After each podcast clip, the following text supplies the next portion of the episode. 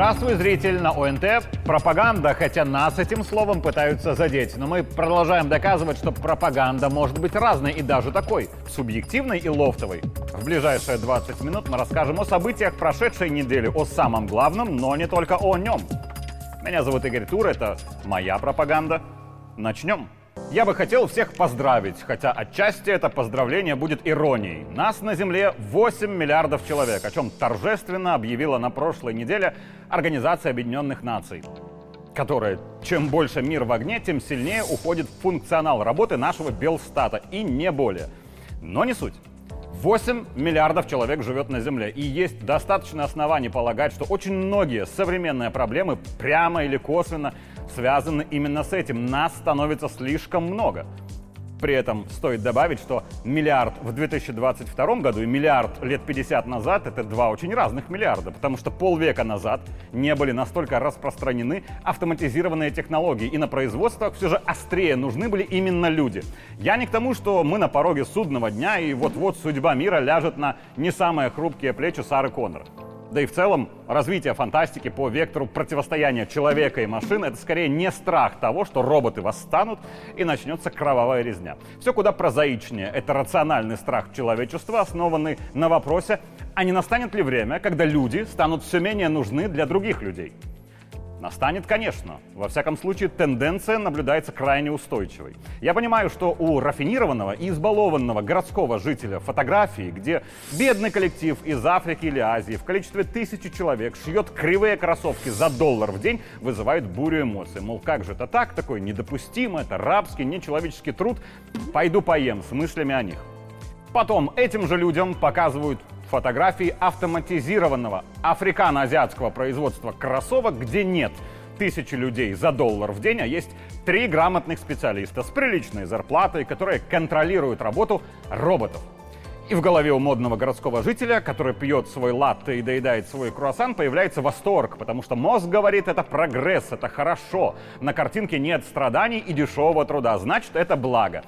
Только в этом случае прогресс касается лишь трех из тысячи человек, которые, конечно, молодцы. Обучились, старались и теперь тоже будут пить латы и кушать круассан. Но для 997 человек прогресс означает потерю рабочего места, а значит потерю дохода даже в 1 доллар в день, вообще отсутствие денег на покупку питания и очень часто прогресс для них означает смерть. Такая вот прозаичная логика. В реальной жизни порой есть только два варианта. Плохой и очень плохой. Работать за доллар в день и жить в проголодь – это, конечно, плохо. Но второй вариант еще хуже.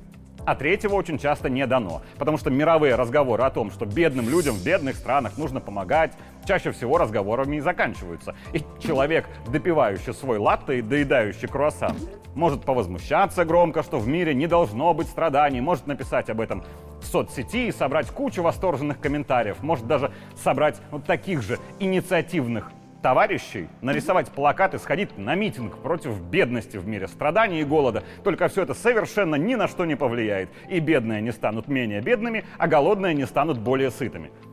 Поэтому логично, бедные и голодные берут свою судьбу в свои руки и решают свои проблемы. На прошлой неделе случилась годовщина того самого дня, когда мигранты, прибывшие в Беларусь, пытались штурмовать польскую границу. А Польша, как вы помните, как демократическая страна, которая звала к себе всех и популистски говорила «всех примем и поможем», ответила им крайне конкретно.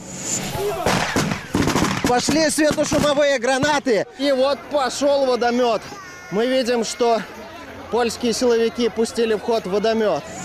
Тогда на границу выезжал и Александр Лукашенко. Я думаю, все помнят те кадры, хотя время сейчас такое и событий так много, что год назад, как в прошлой жизни.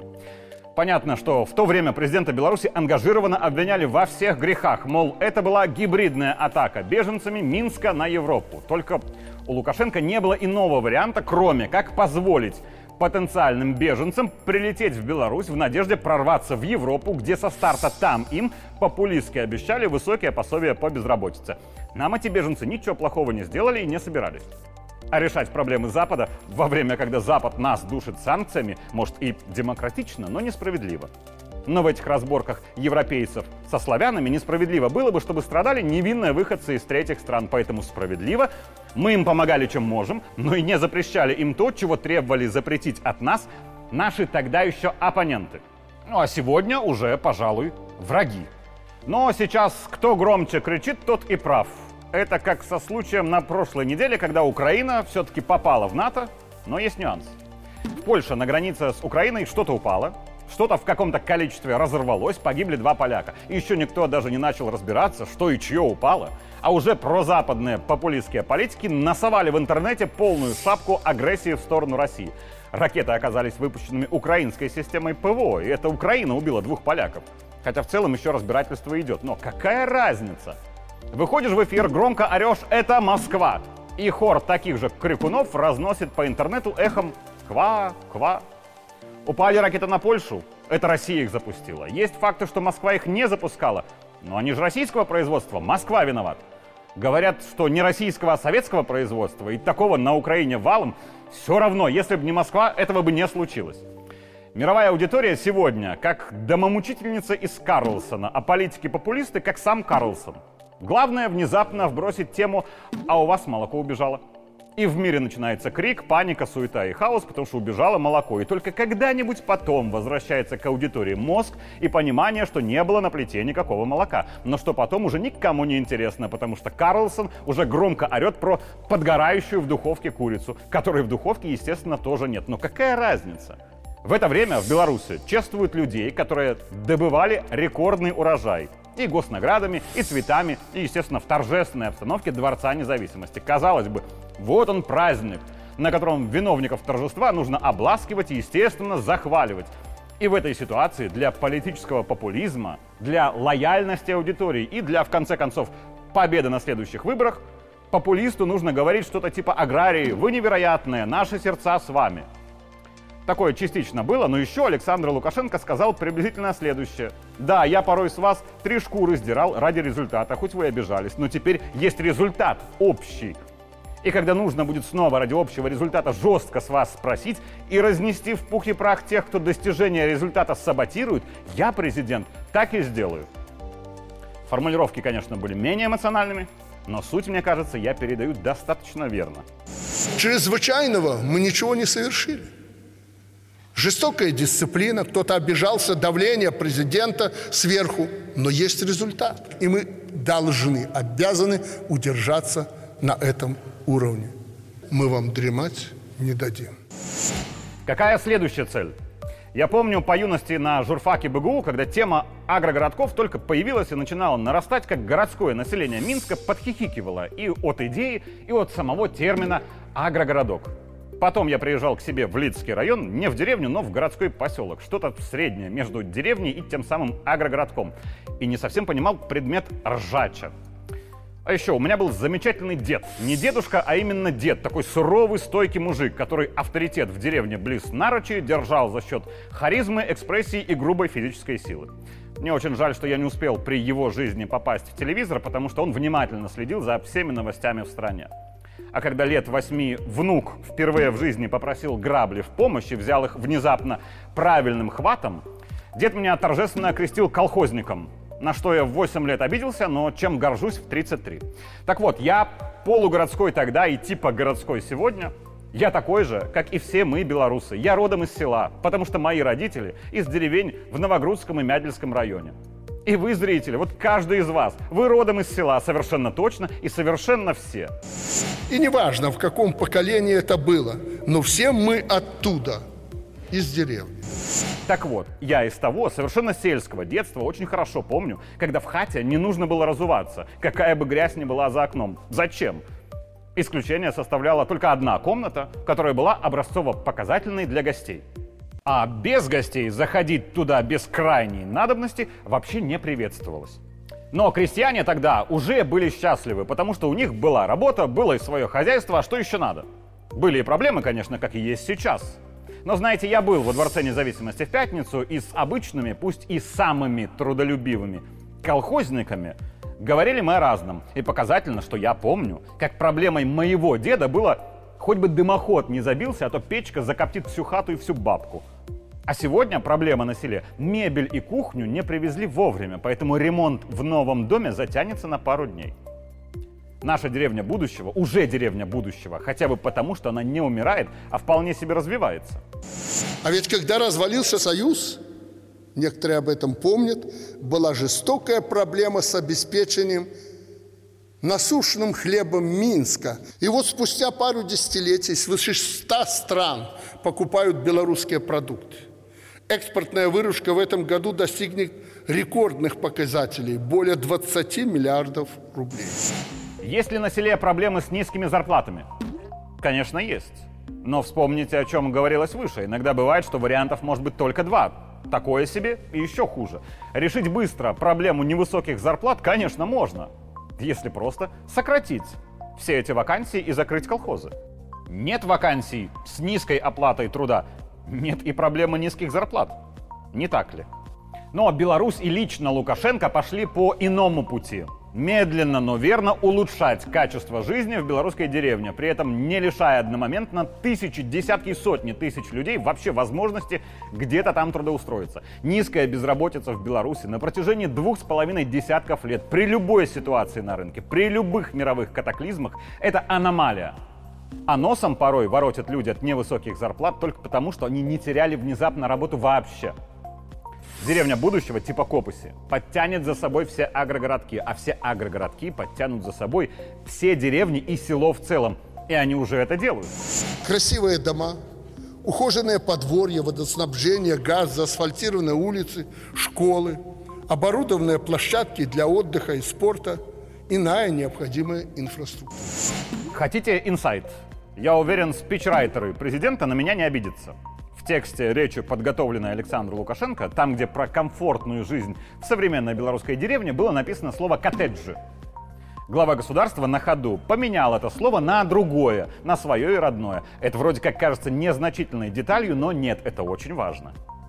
А еще очень важна еще одна встреча Александра Лукашенко уже с руководством парка высоких технологий. Конечно, говорили про экономические показатели, про то, что ПВТ предрекали чуть ли не крах, а он все равно дает миллиардную выручку, только уже не за рубеж, а внутри и для страны. Но тема ПВТ именно с точки зрения идеологии, как по мне, очень важна. И вот этот фрагмент стоит послушать и услышать всем, а не только айтишникам. Вспоминаю 20 год и тот мятеж, который был навязан нашему народу, сотрудники парка высоких технологий проявили себя, мягко говоря, не с лучшей стороны.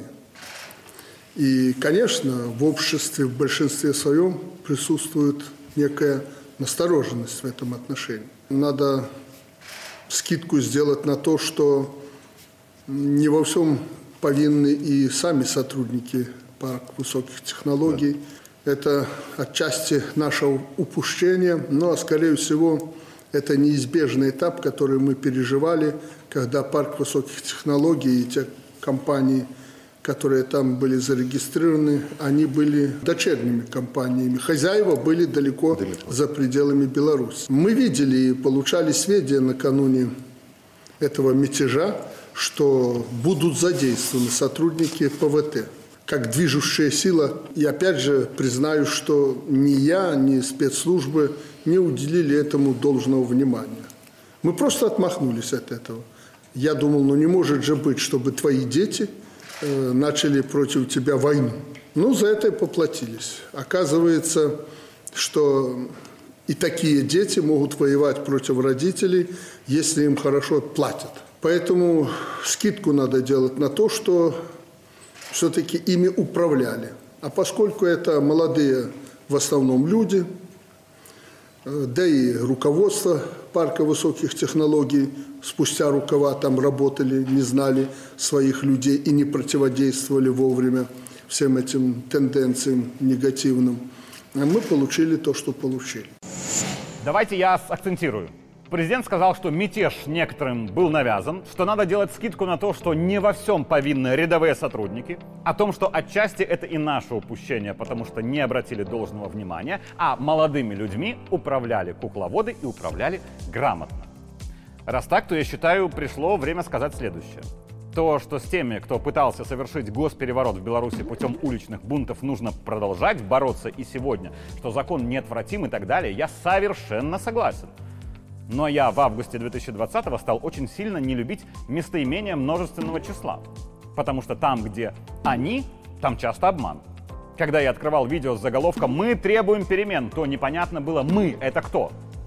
Чаще всего оказывалось, что это какие-то три доходяги, чисто семантически два доходяги могут сказать «мы», но число доходяг от этого не растет. И это очень далеко до миллионов. И я до сих пор терпеть не могу местоимения множественного числа. Например, слово «они». Когда говорят они попытаются снова перевернуть страну. Они затихарились. Их нужно доставать из-под плинтуса. С ними нам не по пути. В каждом случае слово «они». Уверены ли те, кто это слово говорит, и уверены ли все мы, что мы точно понимаем, они — это кто конкретно? Они — это те, кто организовывал бунты и погромы ради денег и власти и участвовал в них? Тут вопросов нет. Их желательно от общества отодвинуть. Они это те, кто дрался с ОМОНом, баррикадировал улицы, сливал личные данные или писал угрозы и оскорбления, доводя людей до истерики и слез. Такие люди должны сидеть, если не раскаялись и не доказали предметно факт раскаяния. А вот если человек в действительно радикальном и экстремистском не замешан, он тоже входит в это «они». Или если мы уж признаем на наивысшем уровне, что мощными и массированными технологиями манипулирования многих айтишников, и не только их, ввели в заблуждение тогда, но сегодня они это поняли и готовы работать на созидание, они все равно они. Я зайду на святая святых для определенной категории граждан и задам вопрос, на который мне очень редко кто-то может дать внятный ответ. БЧБшники – это кто конкретно? Люди с этой символикой, совершающие некие действия для насильственного свержения власти, хорошо. Люди с этой символикой, не совершающие некие действия для насильственного свержения власти, тоже хорошо. Все ли политические противники Александра Лукашенко автоматически являются БЧБшниками? Как по мне, нет. И я это говорю потому, что это опасная, очень опасная тема, которой в том числе была развалена соседняя Украина. С разными по отношению к власти категориями граждан нужно работать, но работать по-разному. Для этого нужно четко разобраться, кто есть кто, и быть очень аккуратными как с общими определениями, так и с местоимениями множественного числа. БЧБшники не равно противники действующей власти. Второе гораздо шире. Как и политические противники Лукашенко не равно не его сторонники. Достаточно очевидно, что я как жесточайший адепт власти Лукашенко был бы только рад, чтобы 100% нашего общества были ярыми сторонниками Александра Григорьевича. И это наш горизонт, недостижимая цель, к которой все равно нужно идти, но идти с умом. Потому что отработав просто не сторонника действующей власти инструментами, которыми работаются ярые противники, вплоть до радикальных БЧБшников, мы тогда из него вместо просто не сторонника получим ярого противника действующей власти. И только по причине неправильно выбранного механизма с ним работы. Например, я уверен, что такого, конечно, не случалось и не случается, так что просто буду фантазировать. Август 20-го. Небольшой госколлектив на 5 человек, к которому приходит начальник и говорит, ну что, в субботу идем на марш? И два человека, будучи сторонниками Александра Григорьевича или хотя бы не его противниками, говорят, пойдем. Одна так говорит от испуга, чтобы начальник не лишал премии и не прессовал, потому что дома имеется маленькая дочь и напрочь отсутствует муж. А вторая, тоже не противница действующей власти, соглашается по принципу «ну, схожу, посмотрю, что там». Обе они точно не относятся к числу противников власти и очень далеки от радикальных действий. Сходили на марш, начальника задержали, потом уволили, бунт затух, прошло два года. И вот этих двух леди увольняют на основании фотографии с маршей который, конечно, несанкционированный митинг, смотри УК и КУАП, наказание неотвратимо и так далее. Но та, которая сходила по приколу, из-за потери работы стала противницей власти и спамит об этом в интернете, хотя никогда ее в жизни до этого политика вообще не интересовала, а интересовал тот начальник как мужчина. А вторая, которая одиночка с дочкой, за два года вообще уже души не чает в Лукашенко, потому что многое поняла и увидела, но без работы и с волчьим билетом в ней от отчаяния начинает копиться злость на власть. Не на Лукашенко, а на власть. И она, например, спрашивает у политического обозревателя, ну как же Александр Григорьевич не видит, что происходит несправедливость? И такая отчаявшаяся женщина при грамотной внешней обработке осознанно пойдет на какой-то новый марш и более того, на эмоциях и от отчаяния возьмет этот кусок плитки и бросит его в сторону ОМОНа. А еще я бы добавил, что у ее дочери очень мало вариантов, при которых она не станет ярой противницей действующей власти.